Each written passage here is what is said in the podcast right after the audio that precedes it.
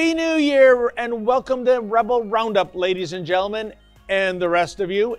I'm your host, David Menzies. Now, normally we look back at some of the very best commentaries of the week by your favorite Rebels, but this is a pre recorded Rebel Roundup because, well, it's New Year's Day, and please let us all collectively hope and pray that 2021 will be far more merry than that hellacious 12 months of misery known as 2020. Good riddance. In any event, we're going to run some of our favorite Rebel Roundups of the past year. Leading off is Keean Bexte's visit to the Toronto headquarters of Dominion Voting in search of answers. Now, you'd think there would be a ton of media types doing what Keean was doing, but thanks to Trump derangement syndrome, such was not the case. Then there was my interview with Sheila Gunn Reid, who chronicled the plight of Walter Matheson, perhaps the most bizarre and ridiculous fight the fines case that we brought to you. Walter, you may recall, was the New Brunswick senior sitting by himself in his car with the windows rolled up in an empty Tim Hortons parking lot. He was merely enjoying his morning coffee and a muffin, and somehow a police officer deemed this to be a super spreader event and slammed Walter with a hefty Wuhan virus ticket. But not to worry, this story does have a very happy ending. As for letters, you had plenty to say of the unbelievable smackdown that occurred at Adamson Barbecue in Toronto in November. Yes, owner Adam Skelly was deemed public enemy number one for that egregious crime of trying to make a living by cooking up some brisket. Yeah, that was just one piece of the insanity that was 2020. Enjoy.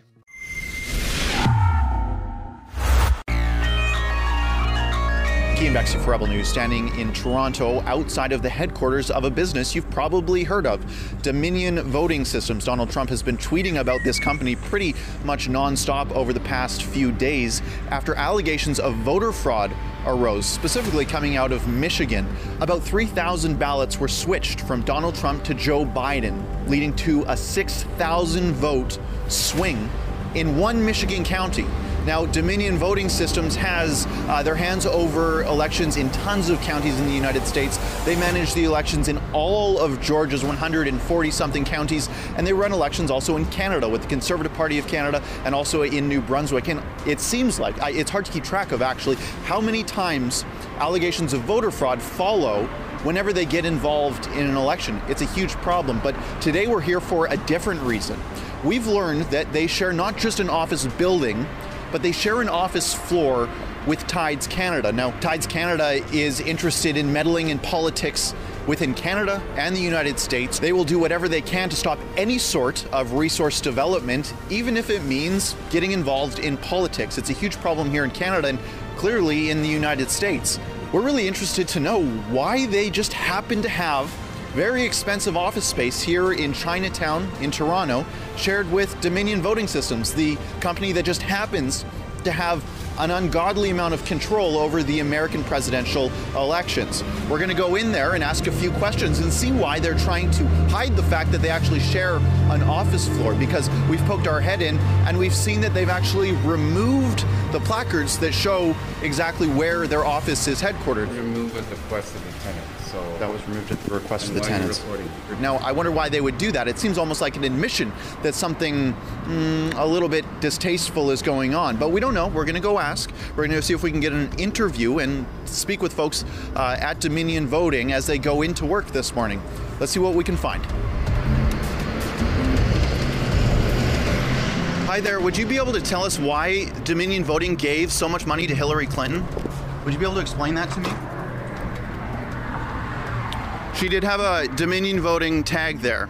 Very luckily, we were invited in by a friendly individual who works in this building, not for Tides and not for Dominion voting, but he wanted us to be in where it's warm while we asked folks coming into work on this early Toronto morning what Dominion voting was doing when they donated almost $50,000 to Hillary Clinton. And I didn't make that up, the document is right here. It's almost too crazy to believe that an organization that we trust to be impartial that controls the integrity of the ballots in dozens of jurisdictions, from New Brunswick to New York Dominion Voting has their hands on ballots across the world. And we are supposed to trust them that they're handling those with integrity. Why did they decide that Hillary Clinton was deserving of so much cash? Ah, the plot thickens and sickens. One thing is for sure when it comes to Dominion voting, the optics stink worse than a polecat trapped in an abandoned outhouse. The fact that this company not only shares office space in Toronto with the odious Tides Foundation, but is also on record as donating money to the Clinton Foundation? I mean, really, how fishy, how unethical is that? And joining me now regarding this fascinating story is Keean Bexte. Welcome to Rebel Roundup, my friend. Hi, David. Hey, Keean, I have to tell you, that was an absolutely great report, but I find it absolutely fascinating that there isn't a flotilla of media, media vehicles parked outside Dominion headquarters. And I'm not talking Canadian media outlets, I mean US networks like CNN and ABC and CBS and so on. And yet, it's pretty much radio silence, isn't it? So, why is it, given that the allegations of voter fraud are so serious, this is something I think, Keean, that makes Watergate look like a little white lie if proven. Yeah, no, uh, this this whole story has been left to independent media to cover, uh, which is very strange. Um, maybe I should get used to it at this point, but it's clear that large media organizations have a vested interest in there being absolutely no question about the credibility of Joe Biden's recent supposed wins. Um, so, the, un, unlike when when Donald Trump won, uh, every media outlet criticized him and his path to victory. They said, "Oh, Russia was involved," blah blah blah, yada yada. But when it's Joe Biden, no, any sort of doubt can't be accepted, and that's what's happening here. What, what, we're doing effectively is casting doubt on that election because, uh, eh, but for good reason right? Like this Dominion Voting company, this company that we trust to be uh, to have integrity and to handle ballots fairly. And when a ballot goes into one of their boxes, the right code, digital code, comes out and goes to the right servers and and counts things correctly. That's what we're trusting. But for some reason, they've decided to set up shop in a hive, a commune of leftist, in some cases, radical extreme leftists like George Soros. They've set up shop with them. They've gotten to bed with them, and that reflects on them and how how well we can trust them to act impartially. And the answer is we can't trust them at all. And the mainstream media doesn't want to talk about it, obviously. Yeah, and surely those other tenants of that uh, building that you visited, Keean, that, that must be some kind of cosmic coincidence, I suppose. But I think you nailed it. The, it, the word is trust, and certainly uh, President Trump has brought this up, and I think it's a valid question. Why is Dominion Voting, it's a Toronto based company here in Canada, why is their technology uh, not deemed good enough or, or reliable enough for the Canadian federal election, yet 30 states in the USA have, have adopted this? I mean, that doesn't make sense to me, Keean it doesn't make sense. And we do have more coming out on this story because it gets even worse uh, than what you've described.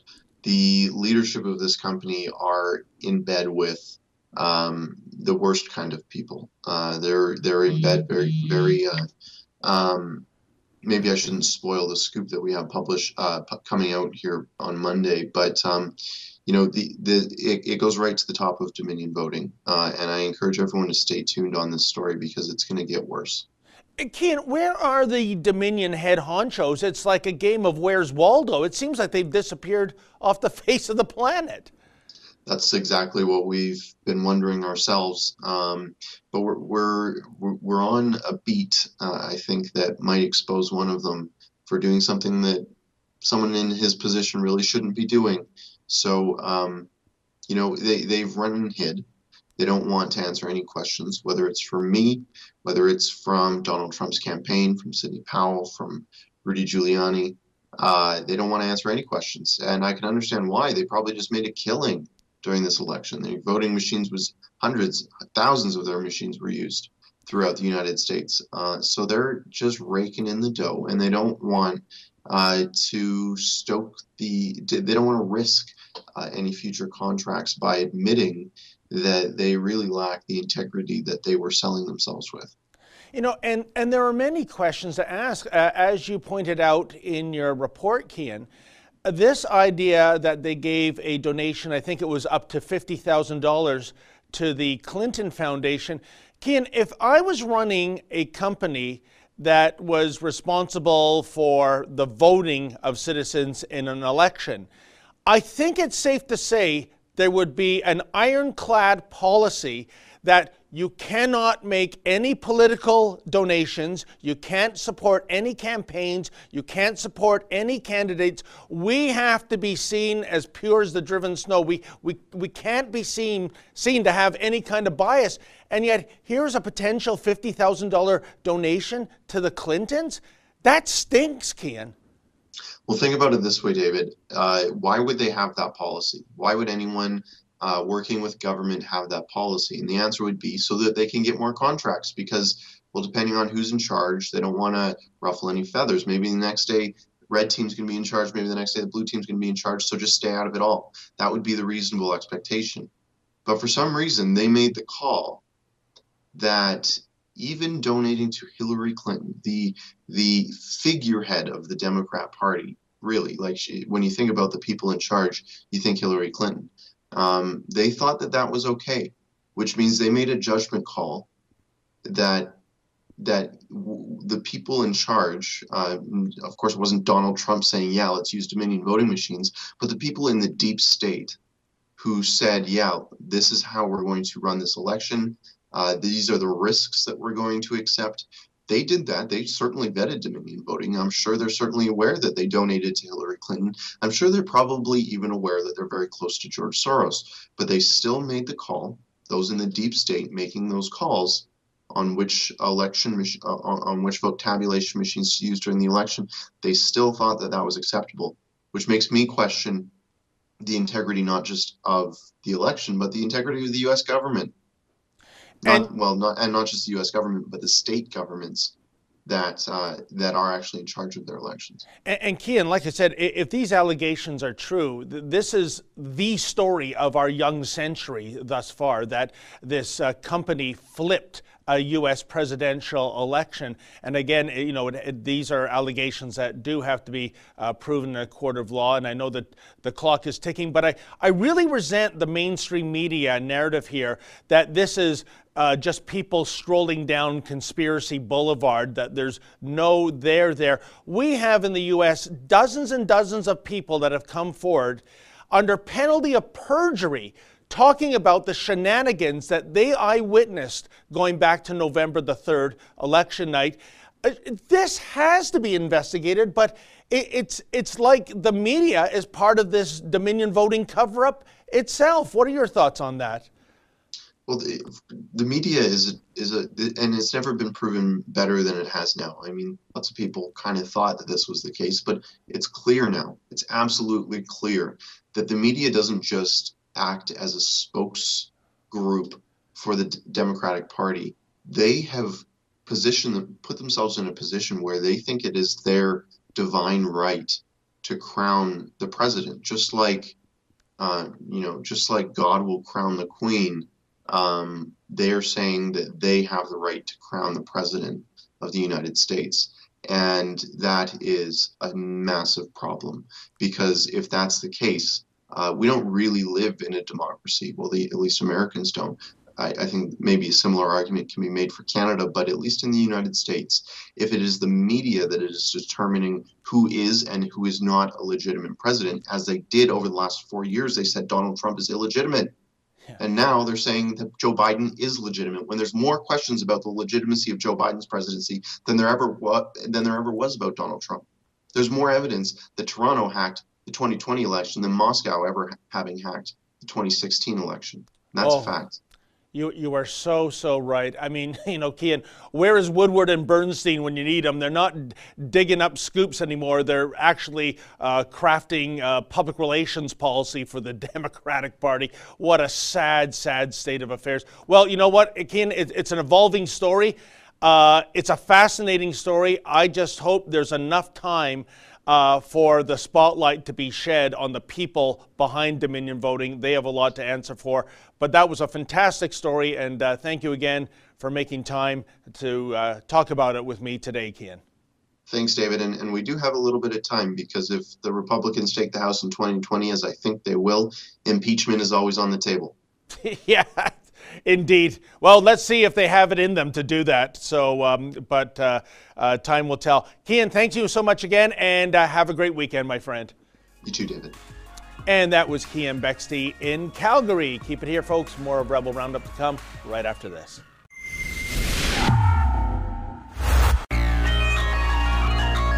We have a victory on our hands here, friends. The prosecutor in Hampton has thrown out Walter's ticket. They say on a technicality, even though that technicality is something that could have easily been amended. I say they turf the ticket because they all know that cop made a huge mistake and embarrassed himself and everyone else now forced to deal with the ticket after the fact. They're dropping that ticket because Walter fought back and because we told the world about what happened to Walter. Now, I caught up with Walter earlier this week to talk about the good news. Take a listen.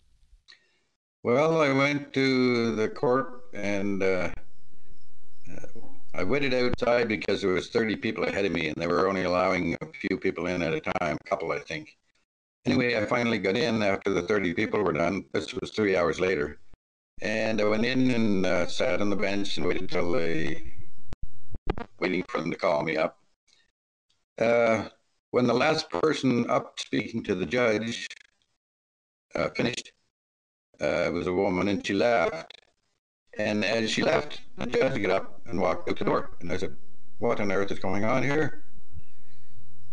And the sheriff there was standing next to me. He says, I don't know. So anyway, this lady comes over to me and she says, Walter? I said, yes. She said, I found your ticket this morning and it wasn't paid out properly, so we tore it up. Well, I'm, I don't know whether I believe that or not, but I kind of wonder why they didn't let me know when I was there, not three hours before that. But anyway, they said it was uh, torn out, thrown out. Uh, what do you think? Because I think that they tossed your ticket because they didn't think that you were going to fight back. I think they thought you were going to roll over. They didn't think you were going to go public. They didn't think that you would ultimately end up embarrassing the police force with your very public story. Uh, they didn't think you would get end up with a lawyer, and they didn't think you would show up in court to contest the ticket. So I think that they were just didn't want to deal with Walter Matheson anymore. That's what I think. Now, Walter, uh, I'm I'm very happy to hear that your ticket has been dropped. I know a lot of people were were cheering for you and and supportive of you fighting back, and I know a lot of people donated to help cover the cost of your lawyer Sam Goldstein. Um, do you have any uh, message for those people? Oh yes, I'd like to thank everybody that uh, that that stood behind me for this, especially uh, Rebel News, of course, and you, Sheila. You're my hero now. There was a lot of a lot of people that commented uh, on it, and I, I, read most of them. Uh, yes, I'd like to thank you all that that uh, supported me, and hopefully this ever happens again. Victory! As you know, folks, Rebel News launched our Fight the Fines campaign way back in May, I believe, because heck, nobody else was stepping up to the plate, including the Canadian Civil Liberties Association. We wanted to stand up for Canadians who were being brutalized by bylaw and even law enforcement for the silliest things like sitting alone on a park bench or, such as the case with Walter Matheson, simply enjoying a coffee and muffin by himself in a car in a parking lot with the windows rolled up. What utter madness. But fast forward to the present, and the Matheson case has been dropped. Gee, I wonder why. Joining me now with more on this crazy story with a super happy ending is Sheila Gunn Reid. Welcome to Rebel Roundup, my friend. Hey, David. Thanks for having me on the show. Oh, yeah, and thank you. And what a great story. Sheila, here's my take. I'm thinking that behind the scenes, that RCMP officer was just begging to have this case dropped. Hey, he might have won in a court of law, who knows? We'll never know now. But in the court of public opinion, wow, this guy was humiliated. What are your thoughts? Yeah, I think that's exactly what happened. I, I mean, as far as fight the fines cases go, some are really atrocious, uh, egregious. For example, Tamara being cuffed uh, for walking along the beach. I mean, that's insane. Uh, uh, the young mom um, who was searched under her clothes and stuffed in a cop, a cop car because she took her daughter to an abandoned park during the time of the Wu flu. I mean, some of them are really egregious. Walters was probably the most ridiculous. And it had a lot of public interest in it because I think a lot of people saw that it could happen to them too, because it was Walter was just doing a normal thing as safely as possible. He was eating his muffin and finishing his coffee in a Tim Hortons parking lot with the windows rolled up alone. And a cop comes over to him and says, You got to move along. Um, you're going to attract teenagers to this parking lot. I mean, it's hard to even say it out loud because it's so ridiculous that, you know, like the teenagers are like, Ooh, let's go down to the Tim Hortons to see if there's any old guys eating a muffin down there. And we'll just mill about because they're there. I mean, it was crazy. And then Walter tried to leave the cop asked Walter to leave, and Walter said, What am I doing wrong? The cop really didn't tell him. And then Walter said, It's still a free country, and then tried to comply with the officer anyway and leave. The cop stops Walter and then gives him a ticket for failing to comply. And the cop gets really vulgar and abusive with Walter. But Walter, citizen journalist that he is, and muffin aficionado, he recorded the phone co- or the conversation with the cop and that's really what spurred everything. I, and from there, it got even worse because the cop tried to pull the same bully tactics with me. But I'm happy to say that Walter's case has been dropped. There was a address error or an informational error on his ticket. I mean, they could have amended it easily. Um, I spoke to Sam Goldstein, our lawyer who's working the case. He said they could have just easily amended the ticket and proceeded with the ticket. Um, but I think they wanted to get Walt rid of Walter and us and this whole embarrassing problem the best way possible. And for them, it was dropping the ticket. And at least that way, they didn't have to lose in court. You know, and, and, Sheila, here's the thing. We've talked about this before in the past. That police officer, and, and to me, this is so inexplicable. He approaches Walter very jovial and very friendly, and on a dime, he switches uh, from Dr. Jekyll to Mr. Hyde in terms of his attitude. He even uses uh, some profanity.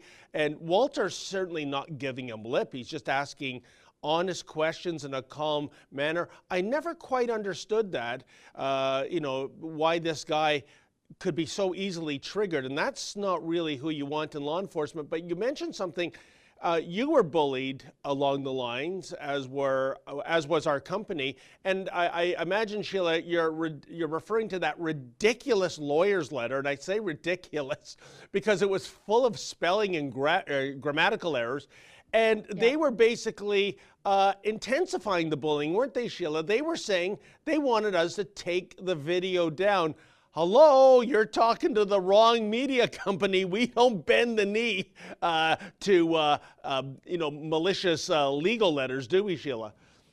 No, I mean, the the cop clearly never had, or not that he never had, but he doesn't often have people like Walter push back. And Walter uh, pushed back quite politely. He tried to comply, but he just said this is still a free country. And so it made perfect sense after the fact when the cop got what I would suspect is the most inept lawyer in all of Hampton, New Brunswick, to send a legal letter to us telling me to turn over the recording of the interaction that Walter took, accusing me of taking the recording. I'm in Alberta, Walter's in Hampton, New Brunswick. We didn't know each other before, so I don't know why I would be sitting in his car halfway across the country surreptitiously recording something i don't know crouched behind the back seat of walter's car. I don't know what th- these two thought that i was doing. And they wanted me to turn that over to the cops. Like they're demanding that a journalist turn over their materials their investigative materials to the rcmp who at the rcmp station would ever touch those by the way. And uh, it was pretty clear that they didn't even read the website copy that accompanied the video that I published or watch the video before Yes. they fired off that legal letter because they said that I repeatedly mentioned the cop's name in there. I never did, not even once. I didn't write it, I didn't say it because at the time, the cop really wasn't the issue for me. It was the stupid rule that enabled this cop to do those things. And that's really what I took issue with until the cop took an issue with me and he tried to bully me, he tried to shut me up. So naturally, I did a story about it and I, I lit up the lawyer and I lit up the cop. And it, it ended up being one of our most popular Fight the Fines videos. It wasn't even a Fight the Fines video, it was like an update to a Fight the Fines video. And it got nearly half a million views because it exposed the bullies for who they really are. And it also showed how these COVID regulations are really empowering the bullies who hmm. don't normally have a lot of power. Yeah, I think it's called the Barbara Streisand effect, Yeah. isn't it, Sheila? And also, correct me if I'm wrong, but didn't this dimwit of a lawyer run for the Liberal Party in the in the election and um, uh, without any success, surprisingly? But, geez, um, I guess that's the kind of uh, cloth Liberal candidates are cut from these days, eh, Sheila? She's the perfect liberal candidate. Just perfect. She's a bully. She's not good at the job she already has um, because she can't spell. She, I mean, she didn't even get the address of the company right when she sent the legal letter. Like that's just like a cut and paste, and somehow she screwed that up too. Um, yeah, she ran for the Liberals in Hampton, New Brunswick, uh, running on her reputation, um, and and she's, from what I understand, a perennial Liberal candidate, and she got absolutely smoked. Like she got NDP levels of support. Um, what you'd see in Alberta, that's what she got out there. Like it was, it wasn't good. I think she got maybe a thousand votes. I, I mean, and she was bragging. I noticed online about the number of doors she knocked. Like she said, she knocked like 10 10,000 doors or something like that, and she couldn't even, you know, motivate one in ten of those people to show up and vote for her at the ballot box. Geez, maybe she thought that's how an election works. Uh, the number of doors you knock on, whoever knocks on the most, you win the election. But Yeah. Sheila, we got to wrap it up. So, a humiliating defeat uh, at the ballots for the uh, Liberal lawyer, a uh, humiliation for the officer who brought it upon himself uh, by acting so unprofessionally, I would say. Yeah. A resounding victory for Walter Matheson, no matter how you look at, at it. There's going to be no fine, and certainly in the court of public opinion, he's a hero. One last question. Uh, I'm almost disappointed, Sheila, because we were going to cover that trial, all hands on deck, but I guess that just shows. For once, uh, that cop made the right decision in waving the white flag of surrender, eh? Yeah, well, yeah, we had talked about sending the mostly the entire company out there to cover it as though it were the OJ trial or the Menendez brothers or something like that. I was very excited to be the Nancy Grace of the company um, every night doing color commentary. Um, but for yes, as you rightly point out, for once they did the right thing, and it is simply to save face. It's not because they are motivated to do the right thing because they realize they did something wrong. It's that they know that this would never stand up in the court of law and this was just a petty grievance um, between a cop and a citizen who pushed back just a little bit. That's what it's about. I love it. The OJ trial for Fight the Fines. If you don't have a Timbit, you must acquit. Uh, Sheila, great news, and thank you so much for this. Thanks, David. Have a great weekend. You too, my friend. And that was Sheila Gunn Reid, somewhere in the hinterland of northern Alberta.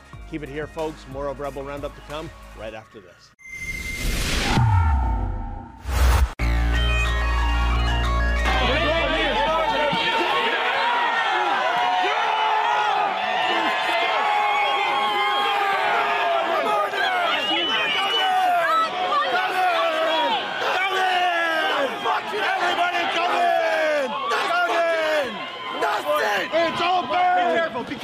Careful, be careful. It's open! It's over. Go! Go! Go! Fucking home!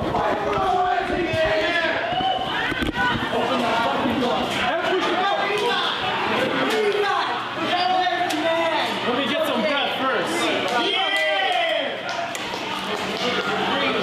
All right, Pedro, let's get some meat and we'll start feeding these people. That's amazing.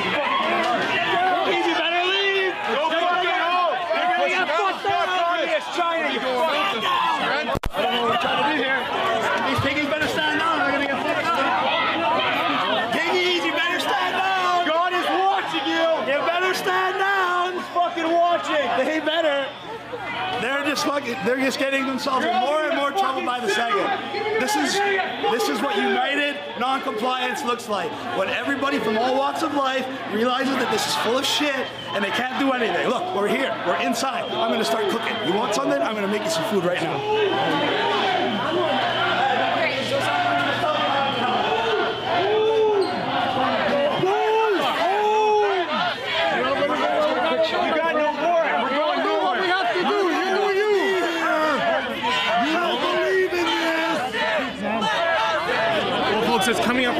and just about five minutes ago, we had the door that was locked down by the city actually smashed open from the inside out, and then we then all hell broke loose. A lot of people here tried to cram themselves into the restaurant.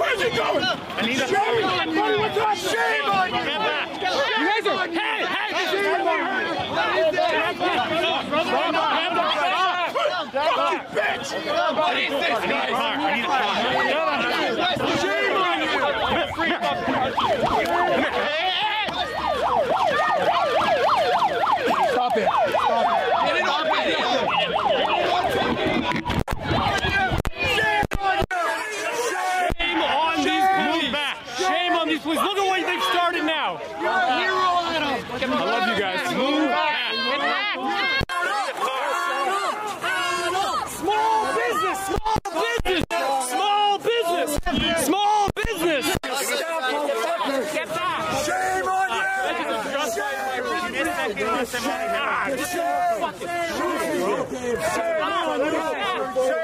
does it feel to stop families from feeding their kids? You're stopping them from feeding their kids! Adam, we got your back.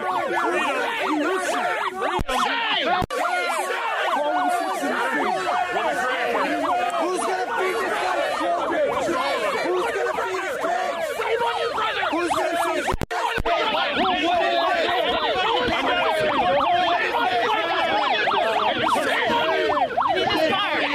We need this car. Move back. Get back. He's got my wrist, bro. Get back. Get back. I'm just adjusting these guys. Shame on you, brother. Shame on you, brother. Say something. Shame on you. He's a hero. This is a hero. Why are you arresting him? Why are you arresting him? Adam. You fucking Gestapo bastards. You should be ashamed of yourself. Go back to Nazi Germany. What the hell Go back to Italy. Go back to Nazi Watch out, watch out. God is with you. Good job, guys. God bless Good you, man. Job, Gestapo. Well, that was the scene at Adamson Barbecue in West End, Toronto last Thursday. Complete and utter chaos. In fact, given the enormous police presence, if you had happened upon the scene uninformed, you would have thought that there was an active shooter on the premises, or maybe this was a terrorist situation. It was neither, of course. It was all about a restaurateur trying to cook up some brisket. And for whatever reason, you just cannot do that in John Tory's Toronto. In any event, you had plenty to say about Adam Skelly and the Great Canadian Barbecue Rebellion that was brutally quashed because, well, Adamson Barbecue is not a retailer with special privileges like, oh, I don't know, Walmart or Costco.